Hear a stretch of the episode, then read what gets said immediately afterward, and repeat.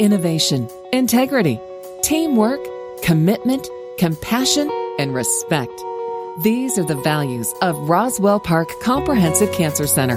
Here's another episode in our podcast series, Cancer Talk with Bill Klaproth. It is important to know your family history for men and women when it comes to the BRCA genes.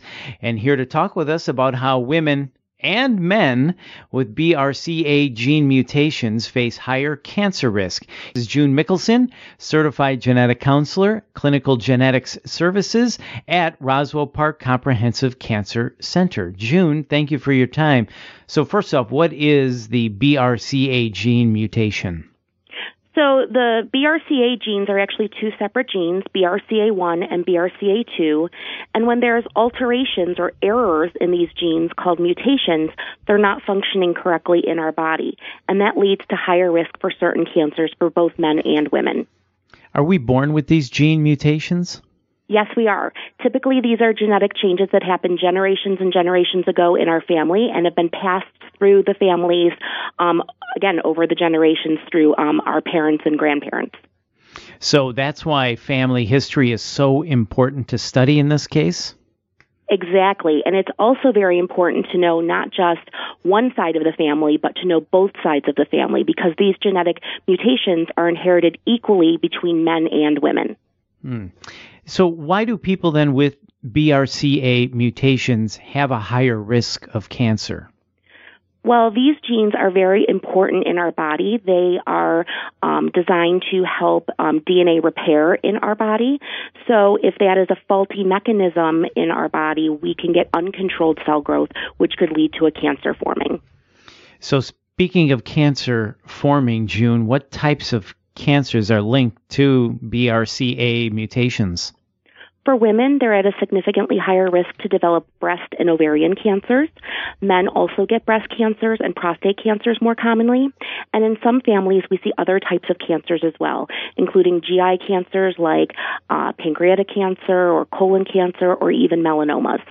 Men have more reason than ever to be aware of their family medical history. A recent study reveals that men who have a mutation or change and the BRCA1 or BRCA2 gene have a significantly higher risk of getting cancer than the rest of the population. You know, we don't think of men like that, but this shows that men need to be aware of their family history as well. You're exactly correct. So why so is that something that all men should really now start taking an active position and understanding their family history? I think it's something we all should be doing. I think this is actually a big lack that we all have.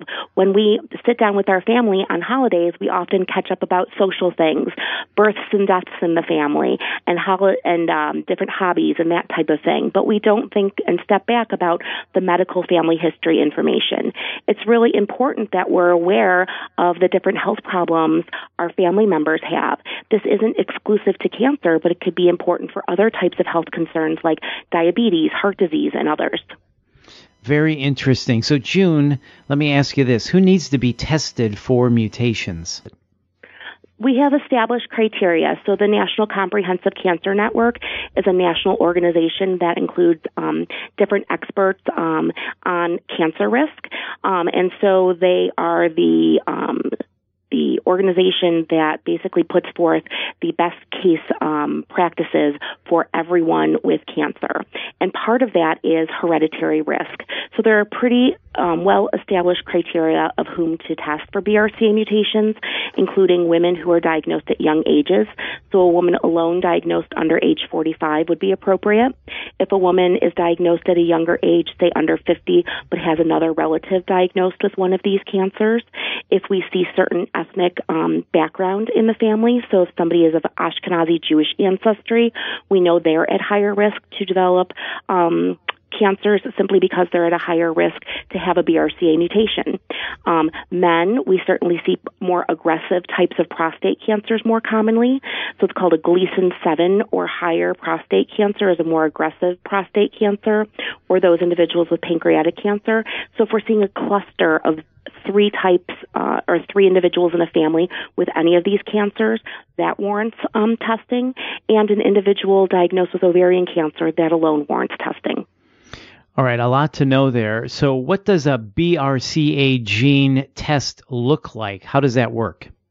So for the patient, it's just a blood sample or a saliva sample, and it gets mailed off to a laboratory.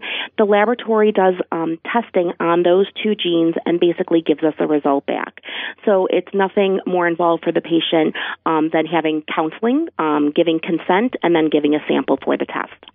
And what if your test comes back and it reveals a BRCA mutation? Then it's very important to have counseling to make sure that you're aware of all of the different types of risks because there are pretty established guidelines to say what interventions we should take for these people who have these higher risks, whether it's to start certain screenings at a younger age, whether it's to start additional screenings, for example, breast MRIs in addition to mammograms for women, whether it's to have a preventative surgery like to remove the ovaries and fallopian tubes for women who are at this significantly higher risk to develop ovarian cancer. So, knowing you have a mutated gene, does that help you then also potentially change your lifestyle too if you're a smoker or a drinker or somebody that doesn't exercise regularly or has bad eating habits? Absolutely. When we think about risk factors to develop cancer, genetics is one risk factor, and that's not modifiable. But we can modify those factors that can give us the best potential as possible. So certainly, alcohol consumption in moderation, not smoking, um, not developing diabetes by having a life, you know, a healthy lifestyle. All of these are definitely um, appropriate recommendations, really for anybody, but especially those that have a higher risk for certain cancers based on their genetics. So, June, if your test reveals a BRCA mutation, that doesn't necessarily mean you're going to get cancer, right? It just means you need to watch out for this and potentially take necessary steps to, you know, lessen your risk for developing it. Correct. It's not a guarantee for anyone to develop cancer just because they have a BRCA mutation. They're at higher risk, and that risk is not an absolute number. So, June, anything else you want to add about the BRCA gene mutations that women and men face? I think it's also really important to know that we're into the era of personalized medicine so that if somebody has a certain genetic change responsible for their cancer or contributing to why they developed cancer, we're now getting to certain medications that are designed to treat those cancers. So there's actually a group of medications called PARP inhibitors that are designed to um, combat cancers that are related to BRCA mutations. So this isn't about um, necessarily only about prevention um, and for information for family members, but it's also about treating cancers as well such important information, and we all need to know our family history. June, thank you so much for your time today. For more information, visit roswellpark.org. That's roswellpark.org. You're listening to Cancer Talk with Roswell Park Comprehensive Cancer Center. I'm Bill Klaproth. Thanks for listening.